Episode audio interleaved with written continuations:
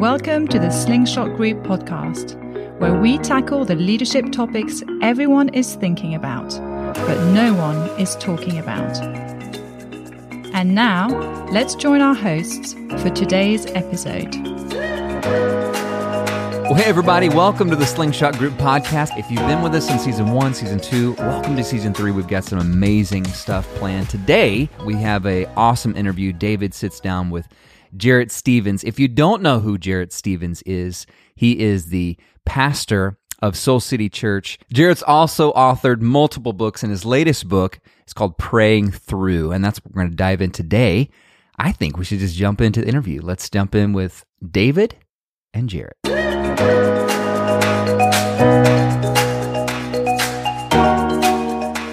Uh, Jarrett, thanks for being with us today and diving into this important conversation around prayer. Mm-hmm. Um, man, it. I feel like you and I have been kind of orbiting each other a little bit. We, Yeah, we've we're- been like friends from a distance, and I'm right. so excited to be with you. Yeah, thanks for having me. Yeah, we were just talking about that a minute ago about how we've literally it's it's as though God was trying to keep us apart. Who knows what might happen if we were in the same space at the same time? But we've literally been in each other's orbit for the last like over 10 or 11 years. Like just yeah, kind of same circle friends but you know missing Mhm. each other. So it's really great to be to be here with you. Thanks for having me, man. oh, so fun, so fun. Uh, we're talking about prayer today, which Yeah. is is one of those topics that seems so simple but has become you know so complicated uh, Yeah. for so many. And and so for you, you you've been a pastor for over twenty years. Yeah. Uh, so you have this really incredible vantage point. Why do you think prayer has become so complicated for people? Yeah, that's a great question. I, and I think that's really the you know this book that I just wrote. uh, That's the whole heart of it. The idea of it is to uncomplicate prayer because it's really not meant to be complicated. We are the ones that that complicate it. I mean, the mm. whole heart and the whole idea of it, as laid out throughout the whole of the Bible, and as you see, you know, modeled throughout the Bible and modeled in the life of Jesus, is just presence with God, conversation with God. It doesn't even have to be the conversation. It's just presence with God. I'm aware. Yeah. I'm intentionally aware that I'm with God, and I can talk to Him. I can listen to Him. I can take postures of prayer, all kinds of things. But somehow along the way, we systematized it and Mm. we put rules and regulations on it. You know, we took something as powerful as the Lord's Prayer. You know, when Jesus' disciples finally got up the courage to say, okay, we don't know how to do this. Like, you know, we're, they're good. You know, they grew up knowing all the prayers that they were supposed to pray, but there was something different about the way Jesus prayed. And he gives them this powerful way of praying. And what we did with it, what did we do with it? We took it and made it something to memorize you know, Mm. or in my church where I grew up, and I grew up in the church, and so we sang it. We don't, you know, we only memorized it, but we Yeah. sang it. And we we went all out and we sang the Lord's Prayer, and that's great. And then that can be helpful, and that can be meaningful, but we're missing the point. And Mm. the the whole point is presence with God. How do we incorporate presence with God into every aspect of our life, into every season of our life? So, really, we're the ones that complicate it. We make it big. We make it feel like we're, you know, like we look at others. Like for me, you know, I'll be in a room and someone will pray and like we're all praying and I'll go, you know, instantly in my head, I'm like, gosh, I, I wish I could pray like that. You know, Yeah. thinking to myself, and I'm totally out of presence with God yeah, and I'm totally in comparison mode. You know, it's like, oh man, how do I follow them? You know, that's something we do. We make it this thing where we're supposed to sound like this person or supposed to do it this way, or, you know, depending on your faith tradition growing up, like these are the words you say at the specific time. And I just think that completely flies in the face of what we see taught and modeled all throughout the Bible, which is at any moment, in any season, I can be Mm. fully present with God just as I am. I don't have to wait. I don't have to perfect it. I just start where I'm at as I am with God. And that to me is the whole idea of the book is how do we start to see what we might see as obstacles that might keep us from God actually as invitations to connect with God in a new way. Oh, I love that. I love that. Uh, one of the things that you talk about in the book, you talk about this idea of of living in the direction of your prayer. Can, can Yeah. you talk a little bit more about what what you mean by that? Yeah, I just I just taught on this a couple weeks ago at Soul City Church. You know, the the idea of I I I, I believe in believing big with God. You know, like I want to believe big that God can do it and God will do it, and I and I believe that, and I think we're invited to do that. But it's one thing to say, God, you know, won't He do it? God's going to do it. Won't He do it? And then I do nothing. I Mm. I I, I just kind of like, all right, well, I'm going to keep doing what I was doing, but God, you're a God of miracles. You can come in, you can save, you can turn this church around, or you can you know, mend this relationship. And yet I play no part in that. And the whole Mhm. uh, idea of prayer, that that simple presence with God, is it is participatory. You know, there is that is that is unique. You know, a lot of the other practices we have in our faith, you know, baptism or communion, it's a thing that I go and I do, but there is this unique dynamic of participation in prayer. And I have a part to play. And so the whole idea of living in the direction of your prayer is is my life aligned with the lines that I'm praying? Hmm. You know, is, have have I am I moving in the direction that I'm believing God's going to to move? Am I have I set up my life in such a way like um you know, you've probably I'm sure you've had you ever had a car die on you, you know, if you ever Oh, yeah. like dead battery or whatever, ran out of gas, right? Yeah, sure. you know, and, and I'm a little bit older, so I come from the days before power steering. And so, you know, if you want to turn the wheels of the car while you're trying to get it off to the side of the road or get it kind of out of the garage, you know that it's a lot harder to turn those things if the car is sitting still. It's hard to turn the wheels, right? But if the car is Mhm. moving, it's a lot easier to turn those wheels. So good. And so that's the idea, Dave. It's just when my life is moving in the direction that I'm asking God to move, I'm aligning my finances, I'm aligning my relationships, I'm aligning my leadership in the direction I'm asking God to move. I'm way more open to seeing God move than if I'm just kind of like, well, I'm going to, you know, stick to the old way of doing things or I'm not going to change anything, but God, you got to change everything. So that's the whole idea behind that. It's partnering with God. Yeah, I love that. I love that. I, I, I was on a um I was in a band for a few years and and I was on tour and I think the best advice you just actually said the best advice I was ever given. We had we stayed in this host home because that's what you do when you're in a Christian band is you, Oh, you stay you stay in host homes, which is just magical on every level. Yeah. Oh, yeah. And there was this there was this woman, kind of the the grandma of this church that we were we were leading worship for, and uh, and she was she was giving us advice about our lives moving forward. And she says, you know, you can't turn a car uh, if it's if it's standing still. You know, Yeah, it has to be moving forward. And I'm you with have grandma to be on able that to move one. forward on that. yeah. I think that that has stuck with me. And so hearing you say that just brings that memory back to life and putting that through the context of prayer is so powerful. I mean, in my mind, I was thinking about it through the lens of life, right? You know, but it, the, the idea of communion with God, interaction with God, you must be moving toward that prayer is is an incredibly powerful point. Yeah, yeah, yeah. I mean, it, it for me, um, and I talk about this in the book. Like, I only applied to one school. I grew up in California, so I applied to one school, a state school. That was it, just one school, and it was like forty-five minutes away from where I lived. And so I, I could have prayed, "Oh God, you know, provide me opportunities. God, would you just have Stanford open up for me? God, have Right. Berkeley open up for me." And it's not like they're just going to call me out of the blue and be like, Right. "Hey, we've we've heard about you. We think you're awesome." even though you didn't apply. You know, that's Right, just exactly. not going to happen. And so that's the idea. It's like, well, how can I expect God to move if I'm not moving in the direction? Mm, You know, I've seen God do miracles. Don't get me wrong, man. I've seen God make sure. so, I mean, this church that you know is uh, something out of nothing. But Jeannie and I also moved our whole entire life of the direction of starting this church from scratch. Like, you know, it'd be Mhm. one thing like, God, we just want to see you start this church, but we didn't align our life or our finances or leave jobs or move from Atlanta to Chicago. So, Right. you know, for me, that that's the whole idea behind it is just how do I get my life going in the direction that God has already that I'm asking God to move. And if I'm not giving him any room to do that, it's going to be a lot harder to see it. Yeah, no, so good, so good. Uh, um, you know, most of our listeners are are are in church leadership. They're pastors. They're they're leading ministries and movements. Um, you know, talk to me for a second about what pastors seem to misunderstand about prayer.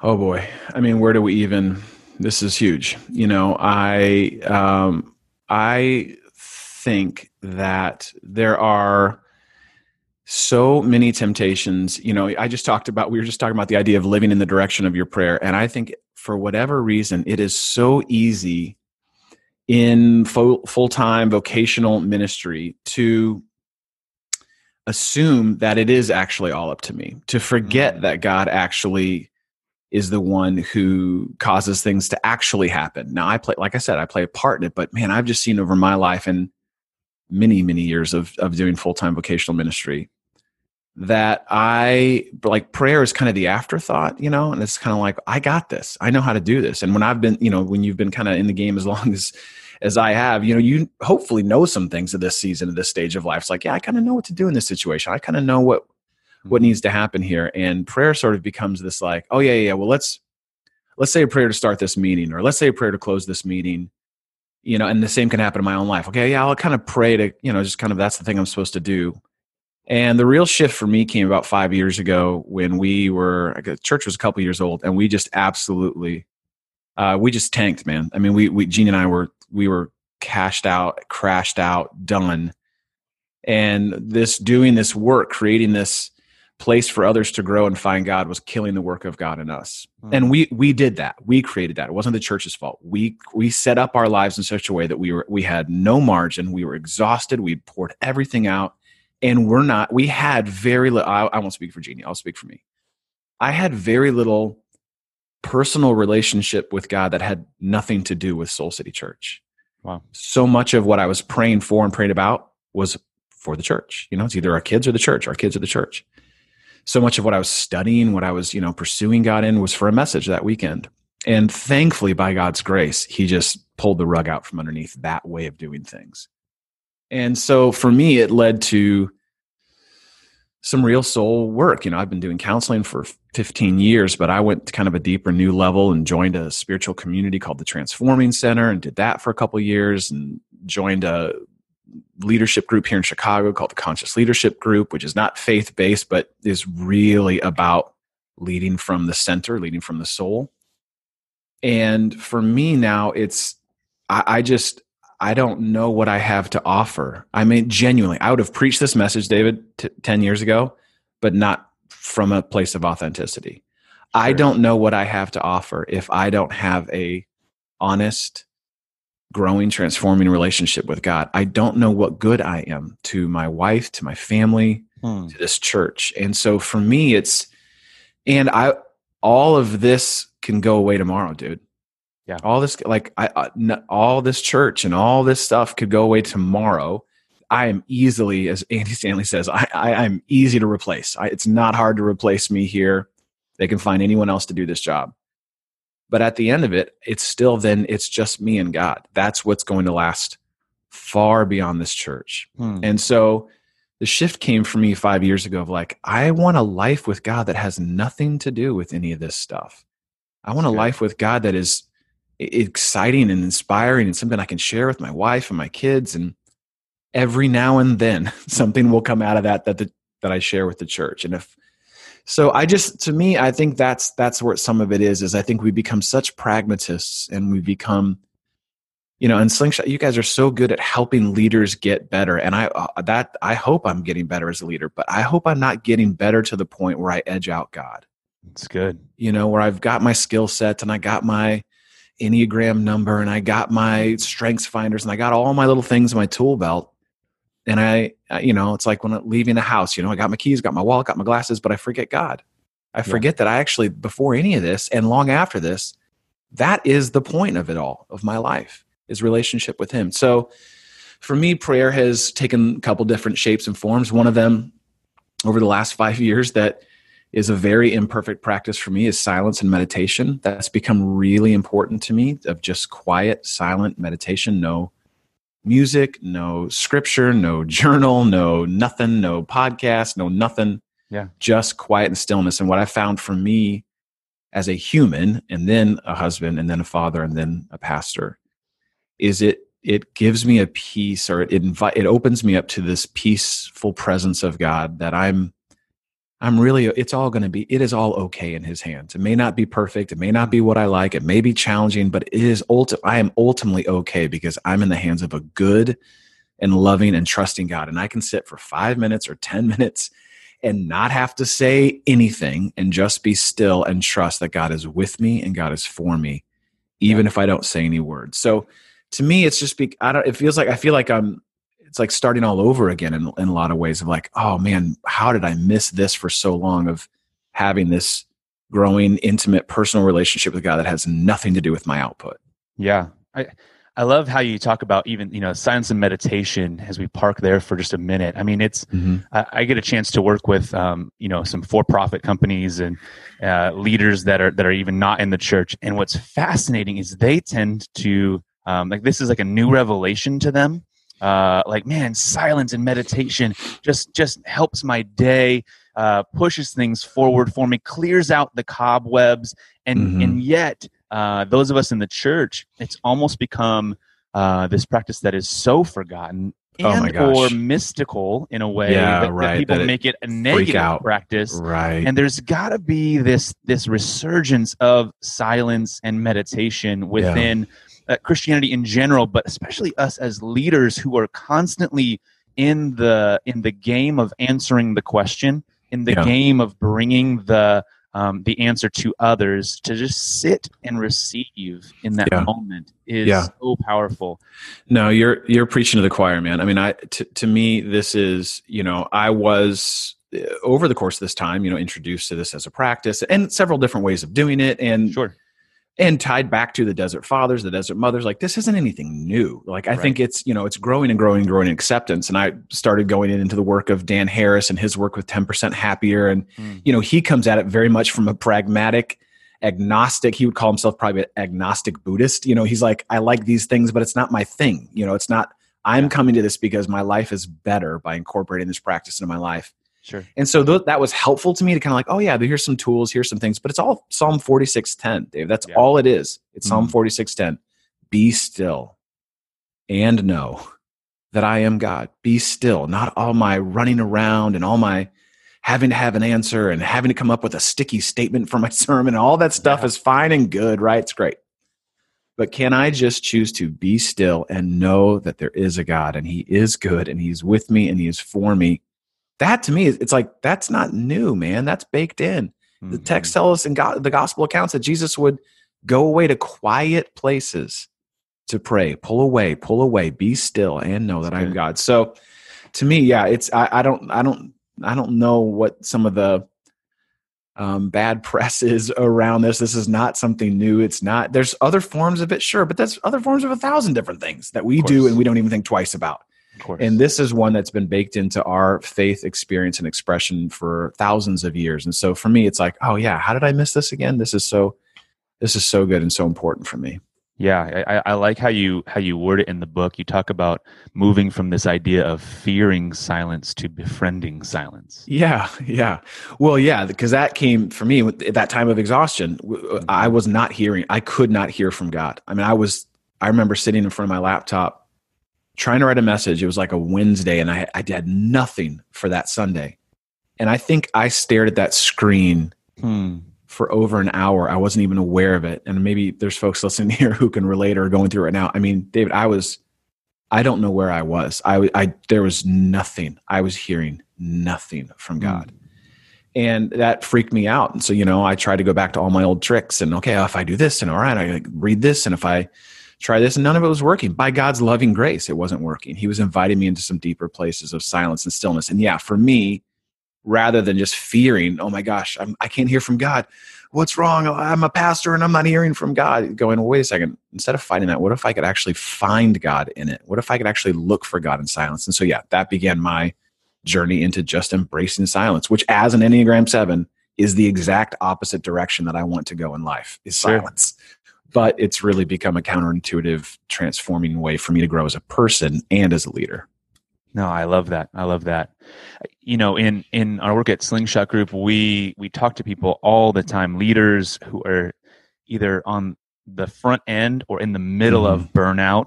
Um, you know, Mhm. they, they I think your story resonates so much Mhm. with um, with the people that are listening and, and, and, and especially with a lot of the leaders that I talk to.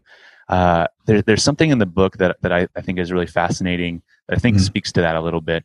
Um, you, you talk about how expressing gratitude has this Mhm. ability to actually change your body. I think I think what's happening in the lives of, of so many um, of us is we're again the, the pressure of the world, the weight of the world is on our shoulders.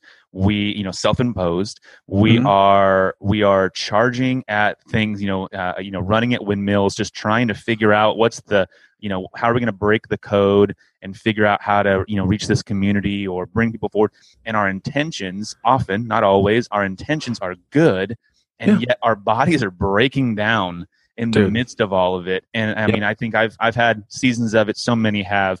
Talk to us a little bit about um, through the lens of prayer how gratitude helps to kind of change that posture and and, and literally our bodies.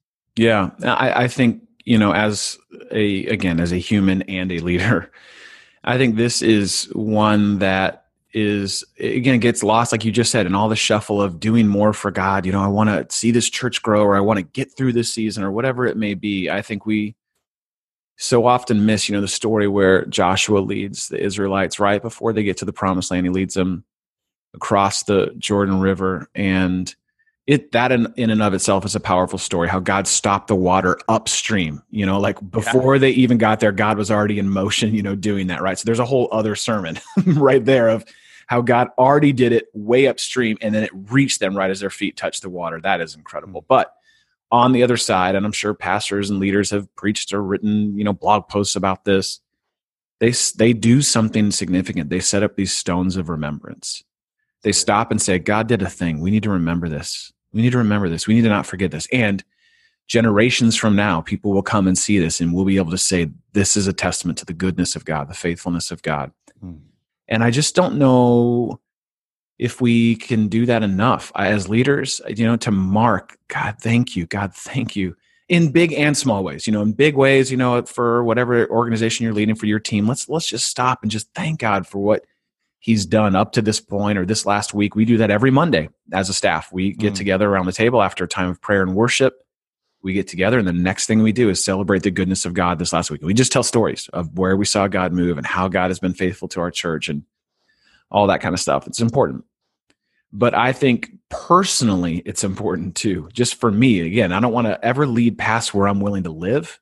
Yeah. You know, I don't want to ever lead our team to do something or lead our church to do something that I'm not actually willing to do myself and incorporate myself. And hmm. just for me personally, that idea of gratitude, I mean, there is, you're right, our, we beat our bodies up and there is actually powerful, powerful physiological effects just to that. I mean, we could talk about the spiritual effects of how it's good to honor God and how it's good to tell him what he already knows about himself. Yeah. But it also, I mean, I read a you know bunch on gratitude and cite a little like a fraction of that work in the book. I mean, it does like just the simple act of expressing gratitude hmm. actually increases your emotional well-being helps you get along better with others. You're actually a more likable and enjoyable person. People who express and leaders who express gratitude are more resilient to trauma hmm. and i remember my counselor seven or eight years ago said you know to be a pastor in my specific vocational calling to be a pastor is to suffer a thousand little traumas Yes. You know, and I was just like, oh, thanks for that one. That's really encouraging. You know, but it's it's true. You're just carrying so much with people, right? By expressing gratitude on a regular basis to God, you actually are more resilient to that trauma. It doesn't mm. stick to you. You sleep better at night by expressing that gratitude. You actually are physically like there's a physically healthier, less depressed. I mean, it is a complete body and mind shift to just say to God what he already knows to be true about himself, but it's important for me to say it. God, thank you for, God, thank you for. I'm just acknowledging hmm. and getting in touch with the fact that you are good, you are faithful, and here's how, and get as specific as possible. And one of the big shifts for me a few years ago, probably about two years ago, was learning to thank God not only for the good things, right? We love to do that, like you, you know, sweet kids. Yeah. And so, God, thank you for our kids, and God, thank you for you know things that are beautiful and obvious but to even thank god for the challenging things or the mm-hmm. not the things that i wouldn't choose because god has a thing for me in and i just believe he works all things together for the good of those who love him and call upon his name like i just think that there's a way to say god i am feeling fear right now. You know, I had a meeting the other day and I just came out of it feeling fear like, oh man, we are we are we are going way past where we've ever gone as an organization. We're stepping into new ground. We're trying taking on new initiatives. And I felt fear coming out of it. And even to thank God for that fear. And I did a little work on this the next morning. God, thank you for that. Because what that shows me is that I still have a ton to learn. God, thank you for that fear because that that actually reminds me that I'm totally dependent on you. I, it makes me aware that I can't, I have limits thank you for reminding me that I have limits. I mean, it's a small little thing, David, but for me, it's like it just opens up infinite possibilities to just be present with God and say thank you for things that aren't just what we would typically consider good, but that we might typically consider bad or challenging or unwelcomed or unwanted. Sure. And to just say, God, I think you're in this too. Or you have something for me in this. Thank you, God, that you have something for me in this. It's not just what I see in front of me. So, you know, that that's a big one for me that I I just don't know if I can say thanks enough to God. Yeah. Nah, man, that's so powerful. You know, I I like that, you know, and intentionally so, we wanted to spend the first part of our conversation really talking to pastors about how prayer can be transformative and how important it is in their story because again what you said it yourself you know the it's the idea of not wanting to you know try and preach about things you're not willing to live into yourself and i Yeah, think that happens you know far too much within Yeah. churches Yeah, and I'm guilty Um, of it. Yeah and i think everyone is and you know but there's something so we wanted to make sure we leaned into that hmm i, I want to tilt just a little bit Yeah. as pastors are listening to this and they are in the process of leading their people hmm into uh, this you know this this act of reviving prayer in their Mhm. story in their community in their life Mhm.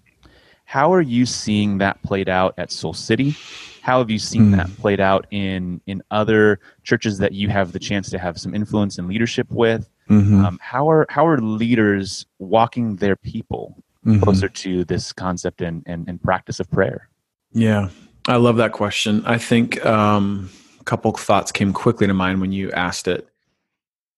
Um, I would say that we are over the last year and a half in. I don't even know if it can be called a revival because I think God's taken us to new places. So it doesn't, you know, it doesn't feel, but it feels like what a revival feels like, but it's in totally new place. It's not like bringing back something that was lost. It's just taking us into new places of of faith and and dependence and expectancy on God. And we have, you know, one of everything our, our church has a model that we say from the beginning. I mean, we first opened doors was we want to be better seven days a week versus one. Our motto is mm. seven is greater than one. We want to be the church better seven days versus just a couple hours on a Sunday. And so what that means is our church, there's people here all day every day and you know we're in the heart of downtown chicago and so space is at a premium in the city like this and so a bunch of our small groups our recovery groups care groups classes like all there's always stuff going on in our building it's awesome exhausting but it's awesome. Mhm. and one space that has uh, you know in the midst of all of our multi-use space like every room gets used for multiple things throughout the week. But one space that has does is not allowed to be used for anything else is our prayer hall. We built early on into our church this little it was a back hallway.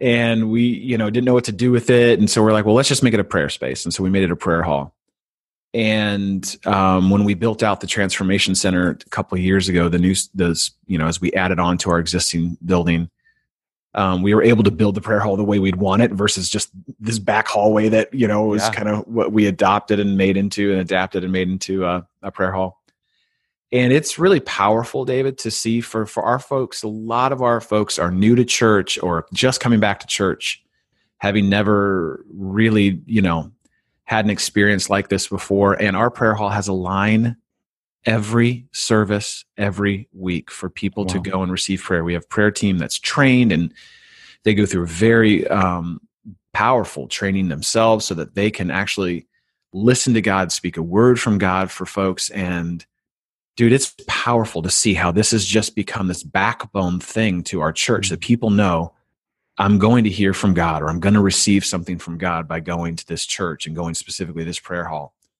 And it's now it's at a point where over the last year uh, year and a half it's poured out of the prayer hall into our services into our lobby into small groups where people are just praying um, differently. And i can tell you exactly where it goes back to. I mean i'll just give all credit. It goes back to alpha it goes back to being with Nicky and pippa. It goes back to what's happening at htb it goes back to the alpha conference. Um, there is something that has shifted in the atmosphere of our church and i can ch- i can take you right to it. And i look at what's happened at cherry hills church in Mhm. colorado. Our friend shane is a pastor there. I mean it is you know this is like a classic you know 80s 90s mega church that is awesome and it was great and it's had its legacy in in that area but something's happened over the last two to three years where this where prayer has really just become their expression i mean it mm-hmm. really it's just radically changed the atmosphere of that church and it's powerful to see because it starts with the leadership i mean it starts with them and the way that they pray with and for each other. And then out of that, it has made its way throughout this church. And Shane would tell you it's because of Alpha. It's because of Alpha. And it sounds like a commercial for Alpha, but it is not what we expected to happen when we shifted to Alpha a couple of years ago. Wow. That God would unleash this um, I don't know. I don't know what to call it this season or this era or this way of praying for our church. And it's taking lots of different expressions. And, and one of the things I love about, um, so just real candid talk, like one of the things I love about Alpha is it's this very powerful, intimate, expectant way of praying, but it's not, and I, I don't I want to use these words very carefully. It's not weird. Sure. Okay so it's not like to, to people who are maybe new to faith or outside of faith or not part of the inside crew that knows how to say all the words and do all the things it's not weird. Hmm. and so that's why for us like we have people who i don't even know where they're at in the spiritual spectrum but they are being prayed for. They're having a word from god spoken over them in our prayer hall or in our services. We just had a prayer and worship night a couple weeks ago and it was powerful to see what was unleashed in that. And it's it's inviting if that makes sense. Do you know what i mean? Absolutely. so you know listen i you know i wrote a book on prayer. I'm proud of it. It's really great. What god has done through alpha has been so transformational in my life personally mm.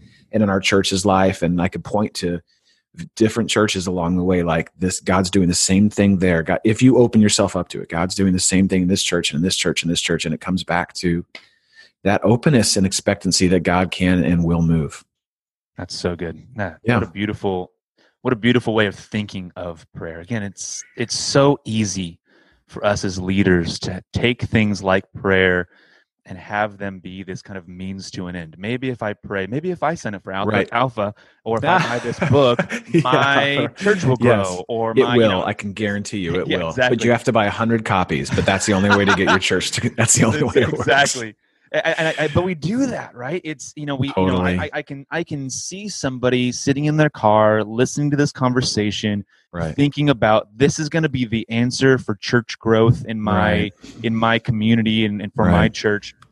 It's so good to call that out, David. And, yeah. and, and if we can just like yeah, let's let's call it out and just mm-hmm. say no. Like that's not if, if it's a means to an end. You're it, missing it the point. Yeah, you completely miss the point. Yeah. But no, if it's a new way of living, if yes, it's a new way of connecting to who God is in that's your it. story, in your community, in your church, yeah. that has transformative power. Yes. And there's something so beautiful about that. And I just really yes. appreciate Jarrett you you walking us through how prayer has done that. I'm excited for people to read the book. I, I mm. appreciate you um, leading us through this conversation today. Uh, where can people find you online? We'll put it in the show notes, but but sure. give us a little bit of a verbal. Where can people find you? Where can people pick up uh, the, a copy of Praying Through?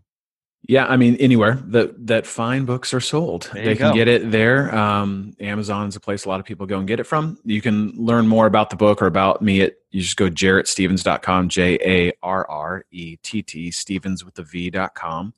Or Soul City Church. You can follow what God's doing here and would love to connect with folks. And if they're ever in Chicago, we would love to have them. We would love to. They don't have to sleep on our floor like you did when you were on tour. so, but we would love to meet them and love to hang out with them. Um, yeah, so jarrettstevens.com or check it out at Soul City. Um, what God's doing here. And yeah, listen, I told you this before we even did this. I'm so incredibly grateful for you and for Stan and for Monty and for Slingshot. Like these, when our church was first getting off the ground, um, I'm so grateful for their belief in us and for their support of us. And we, you know, Stan's daughter Sarah is on our staff, so we get to see Stan the man so uh, quite a bit here at Soul City, and he's just kind of a fixture around here as well. He has a he has a place and an influence here in our staff and in our church, and so so grateful for you and for all that you guys are doing. It's really personal to me, and it means a lot to me to be able to have this conversation with you today. Uh, that means a ton. We appreciate you, and we're mm-hmm. excited for what's coming. Thanks, brother. Appreciate it. All right.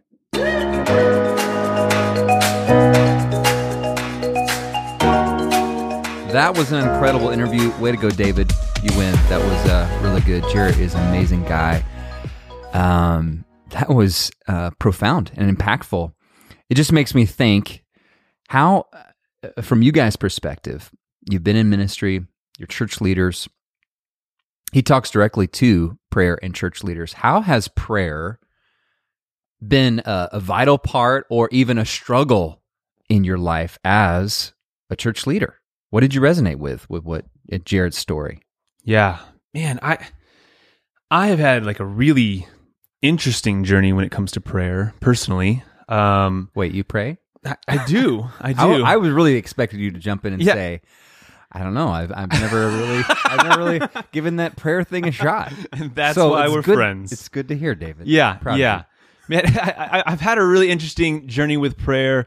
Um, I think it, you know, in the beginning, it felt like uh, pray because you're supposed to, right? So, uh, Yeah. growing up, and I- you know, I, I didn't actually grow up in church, so started going to church in high school, and I kind of bought that. You pray because it's the right thing to do. You pray because um, y- you're expected to, Right. um, and and and you're expected to because there's power in it Yeah.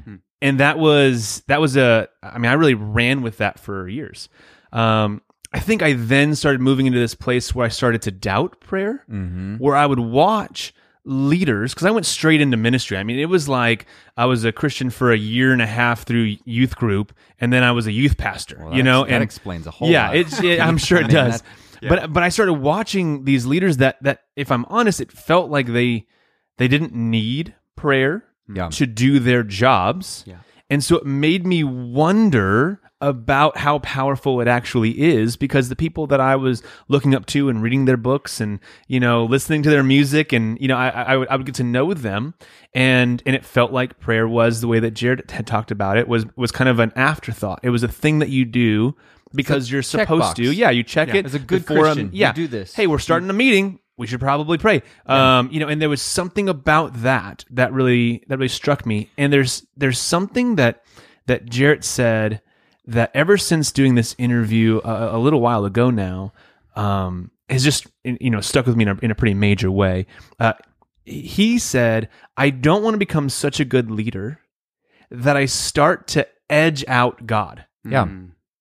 And there's something about understanding the dependency on God that Mhm. brings prayer into a new level Yeah. that I have to be honest, I I go in and out of as a leader. There are seasons that I feel very much that is true of my story in my life, and there have been other seasons that I'm like, I got stuff to do. Yeah. And I got to go kind of, you know, hoof this out and make sure that this gets done. And I and, and, and prayer becomes the afterthought. And so I I go in and out of it. Is I don't know. You guys are far Yeah. better leaders and Christians than I am, so you can Well, of you can push on that. But but that's been my experience. Yeah. Well, it, yes, you can become. I th- You know, we, we I think we did talk about this a little bit in season one, but you can become so. The thing about ministry, you can become good at it. Yes. Where you're, I'm so good at this, I don't need, I don't need God anymore. I can just run the play. I've got the play. But I think too with prayer, like uh, I did grow up a pastor's kid in church, and it was it was very much a formulaic thing. And I think it's with anything, familiarity breeds this contentment almost Sure.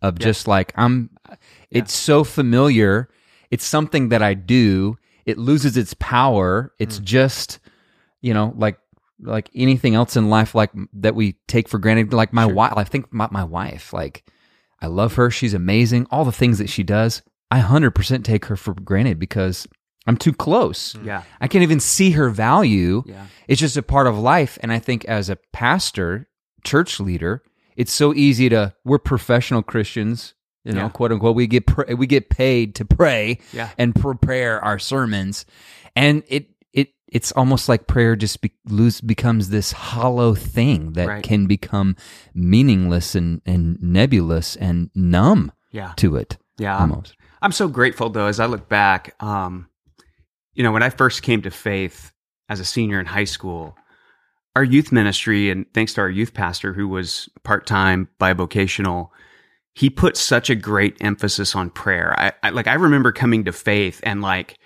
the culture of church that we were in was like we're in a spiritual battle. And unless you are equipped, you're going to get your butt kicked today. Yeah. And so the idea of prayer was a way of strengthening us for that for that battle, for that fight. And so just that framework even in our youth ministry context like the Ephesians 6 like being prepared and putting on the full armor of God. Um, I was I had that foundation laid and as I entered into ministry, I, I interned under a youth pastor who we started the morning every every morning 8 a.m. 8 to 9 was an hour of prayer in the chapel and there was this music going and we would open our bibles sometimes there was people praying out loud other times it was quiet but it was just this atmosphere where before we started the day, we're going to spend time. And it, Yeah. it was more individual than corporate, but we left time for that as well as we set the day. And that was every single day. And so that happened for me for the first two years after coming to faith in Christ. And so I had this incredible foundation. But what I found, to your guys' point, the longer that I got in ministry, the longer I stayed in ministry, the more I realized like some of this stuff, you know, I don't even have to ask God, right? Because Yeah, God's he's in gonna it. do it. He's in it. It's His work. We're doing His thing. We're good. But the older I've gotten, the more relevant the passage of uh, passages of Jesus's own journey uh, in leadership, as he had to withdraw after seasons of exhausting himself and pouring himself out for the masses, where he withdrew. The Bible says to the lonely place or the desolate place, and you know, it's funny when I started hearing the phrase like your quiet time, your quiet time. I didn't know what that was for several years because we always called it the secret place because that's what Jesus called it. So, you know, What we, kind of weird church? Yeah, but that does sound it does sound a little creepy. Come to the, secret, place. the Yeah. secret place. Yeah, well, Jesus said when your father hears you in secret, right? So it's that idea of the of the secret place, finding that place with God where you can reflect, where you can cultivate intimacy, where you can express yourself in worship, not just corporately but privately. And then also just taking that time to to sabbatical and to reflect and rely fully on God becomes more and more important if we're going to sustain a life in ministry over time. Yeah. I feel like there's this this point, and I, I look at the, I reflect back on my life in ministry. There's this point that if you do it long enough, there's a cycle in which you start ministry a lot like you're saying. We there's that prayer time. It's a valuable piece. You become good at ministry, and in my story, I hit a wall. Like I almost had a nervous breakdown.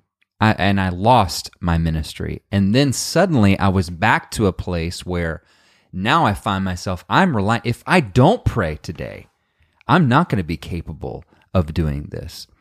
And that's, that's really where we have, have to live. I love that, you know, Jarrett, he talks about his counselor and he mentions, you know, that ministry, enduring ministry is like, uh, death by a thousand, thousand cuts and how you get over that or how you deal with that is gratitude and being thankful in, in, in, in every moment in, in all things, dwelling with God because of my personality. I take everything personally because I want people to like me. Uh-huh. You guys like me, right? Sometimes. You love me. You Sure. love me. Yeah. And and so whatever you say, man. man. Yeah, we'll go with with it. We'll go with it. But as a pastor, you're you're out front, you're you're constantly being questioned. Mm-hmm. People are, you know, you're you're preparing messages and you're either starving for that affirmation, mm-hmm. you're either getting that or you're not, and it's so easy when we are relying on ourselves to get all of our in, inner need met from mm. out the outward thing instead of our inner prayer life in the quiet time spending time being alone with god.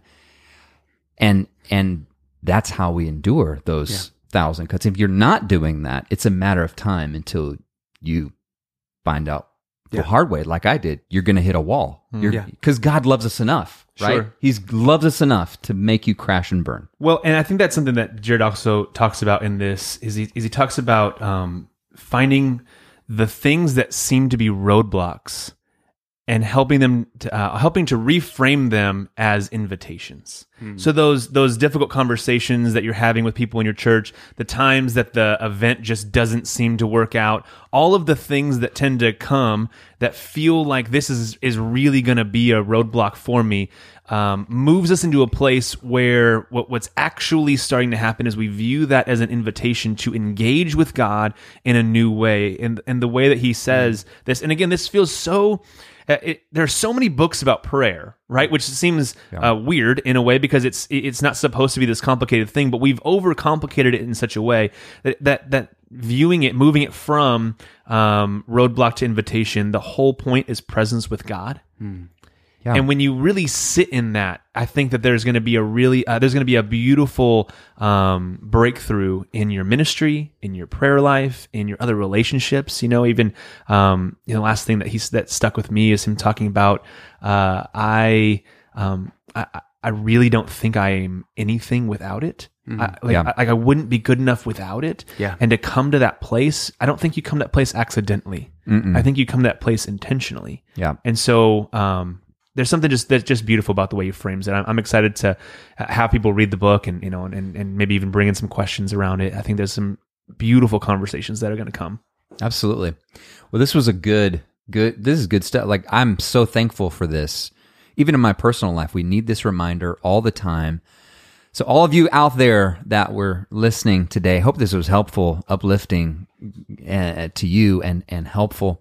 If you want to learn more about Jarrett, please uh, go to the show notes. All of his info is going to be there, his links, website.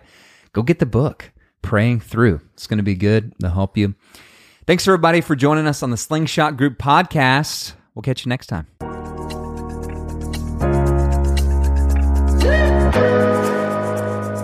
Well, hey everyone, we've come to that part in our episode where we take a few minutes and we share stories from the front lines of ministry. And today we have our very own Dan Lavalia with us. Dan, it's so great to have you. Why don't you take just a minute and tell everyone who you are, a little bit about you, and what you do at Slingshot Group? Yeah, so uh, I'm Dan Lavalia, and my role at Slingshot Group is really in the next gen area. So, children's and family ministries. I do cross over a little bit into student ministries. do quite a bit of the staffing side of things to help you know churches partner with them, build remarkable teams. We're ready for this story, man. So lay it on us. What do you got? All right, all right. So I think I'll tell you the story about. So you know how you go to your office and it's your space. It's it's almost like your mind palace. You know, it's just a place to hang and just to Mind breathe palace. and think. Maybe take a nap or play music or t- you do something. So I go in there and I, I'm like, what is that smell? It's the Mm. strangest smell. Now I did I didn't leave anything in the garbage. It wasn't near any restrooms. It was I mean it was it was just this weird smell. Now I figured, well, kind of a marsh area, maybe it's something outside. No. It was in my office. So I'd gotten this couch donated to me. That was kind of fun to have. And I had this office chair that was kind of new. And I'm sniffing around, and both of those just stink. Just Mm. stink, rank. So I'm like, well, I guess I, I know how to clean stuff. So I got some of that foam cleaner and I'm cleaning the two things. And I could not quite get the, I could get the fabric done on the couch, but not on the leather chair for some reason. It just was embedded in there. So I ended up having to throw it away because this scent kept coming back day after day and getting worse. And so eventually I threw that one away. I bought a new chair. That one started smelling. I had to clean that. I was like, uh, is there a problem with me that no, I'm not telling anybody or somebody's not fessing up like, hey, Dan, we need to talk. Yeah. So then I start noticing on my desk that there's like little bits of frosted flakes and cornflakes. And you're like, what is this? Where'd this come from? And then I noticed that something was going on with my internet. So we had just started getting internet. I was the only person who had set up some wired system so I could like at least use Netscape and go find something. Oh, anyway, Oh, yeah. Netscape. somebody had been searching Christian single sites and like trying to make a match. And I'm like, oh, this is going to come back and get me. I mean, this Oh, was yeah. before people were tracking, you know, what's everybody's history and all that stuff. And I'm like, oh, I didn't, I don't remember doing that. So anyway, so, so I'm starting to panic, you know, and then we're seeing these other sites.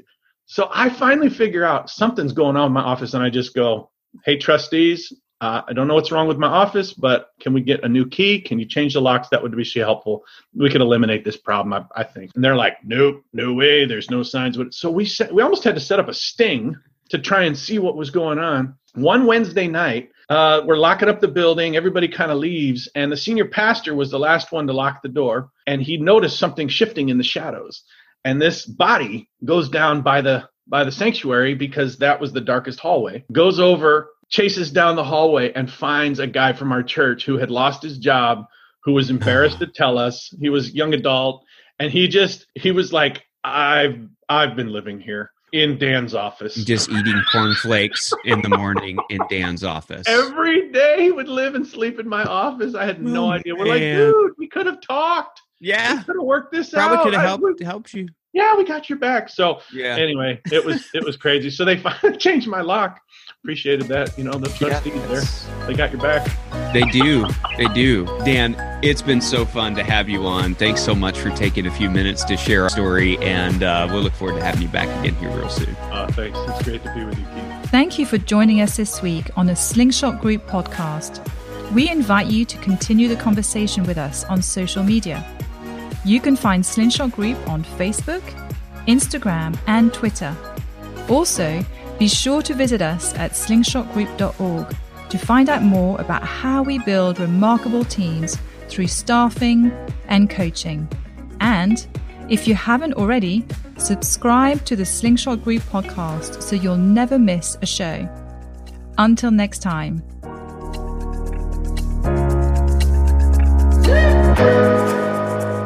Música